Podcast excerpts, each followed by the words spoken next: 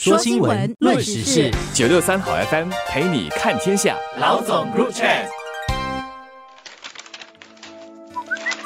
各位听众朋友们好，我是联合早报的永红，我是李慧玲。刚过去的周末到现在，中国的各个城市有点不平静，北京、上海、南京，其实还有兰州，都出现了一些反疫情风控的示威活动。相信很多读者看到早报，或者可能你们通过一些朋友传给你们的一些视频也看到了，就是在上海啊、北京、北京的清华大学、北京大学、北京的亮马桥，呃，还有一些地方兰州都出现了群众聚集起来喊口号，然后要求解除风控。他们喊这口号可能是解封，或者是不要核酸要自由。有些要人权呢，还有拿白纸，所以这个东西他们拿着白纸来示威，在西方的媒体有一个新的名词，把这个叫“白纸革命”，呃，就有这样的一个现象。问题是中国的很多情况是动态的发展，所以我想我们先从最新的情况谈起，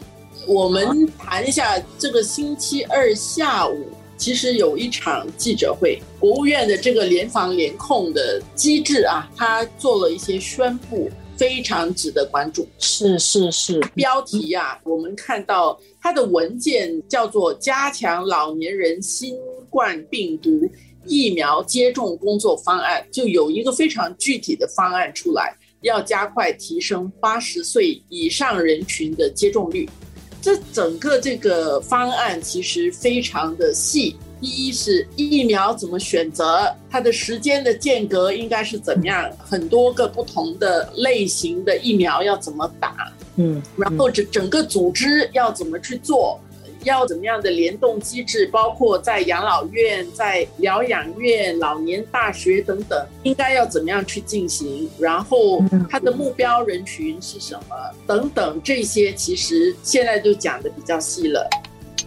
但是我看这个整个记者会，包括刚才慧玲讲那个文件说要加强老年人的接种，我最关心的是在文件里面跟在发布会里面的官员没有一个人讲。要坚持动态清零，当然他也没有讲不要动态清零。可是其实我看中国的新闻，看官方的讲话，有时候你是要看他们没讲的那个东西，他不至于明白的否定说我不要再动态清零了。但是他没有再讲这一点的话，我觉得它是有意义的，至少这个东西是不会那么重要。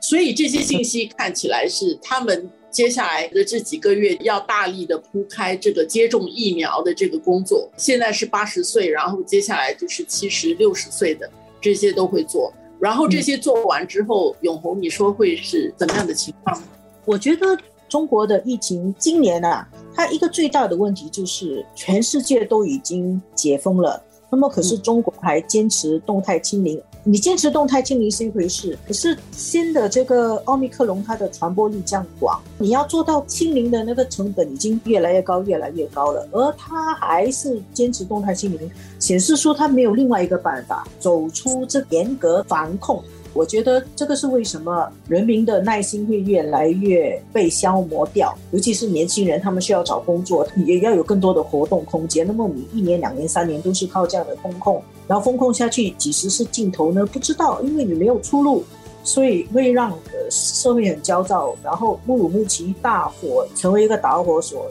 引爆了北京、上海、南京这些城市的这个示威。但是这个发布会他讲的这些东西，他准备要加强给老年人接种，他而且他已经有更多的疫苗推出来，告诉你怎么样打加强针，然后他还讲了什么要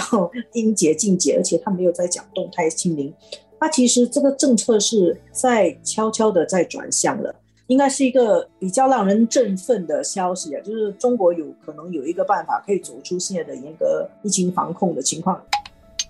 但是呢。要马上开放也是不可能的，因为打疫苗还要一段时间。这中国有这么多人口，他们现在是要鼓励老人打。我们要了解哈，这个中国的老年人口六十岁以上的有其实是二点六七亿人。呃，这个不是明天大家去接种疫苗就做得完的。对他们以前呢，过去一年就是努力给人家做核酸，到处有地方做核酸，实际上是应该更多地方打疫苗才对，我觉得啦。然后呢，他现现在他就要鼓励老年人打，但是这么多人口。而且打还要时间，打打一都不是一天内全部打完了，你要打了等一阵子才打。像他们这个国务院联防联控出现的那个新闻件，他有讲老人打加强针要跟之前的全程接种以后要等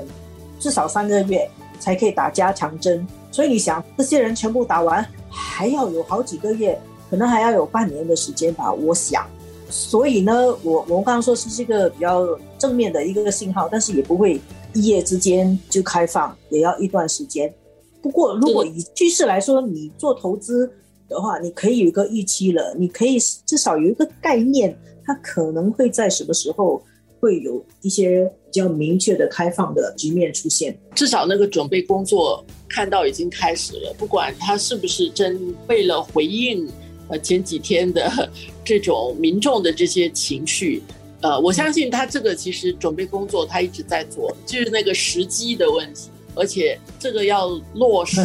在中国要落实一个政策，要协调，要沟通，其实是一个工程来的。是，呃，再补充一点，就是从这个二十大以前，大家就盼着这个中国快点采取一些比较人性化的方法，更更明确的对外开放。到二十大以后。呃，先是发改委出了一些文件，后来有一个二十条，看起来都好像那个信息还是模模糊糊。星期二的这个发布会，这个文件算是至今比较清晰。他在发这个文件的时候，他说要快封快解、应解尽解的时候，中国的疫情是在上涨的啊，所以他在疫情数量在上涨的时候，他还讲这句话，他的意义就会更突出一点啊。对，同意，嗯。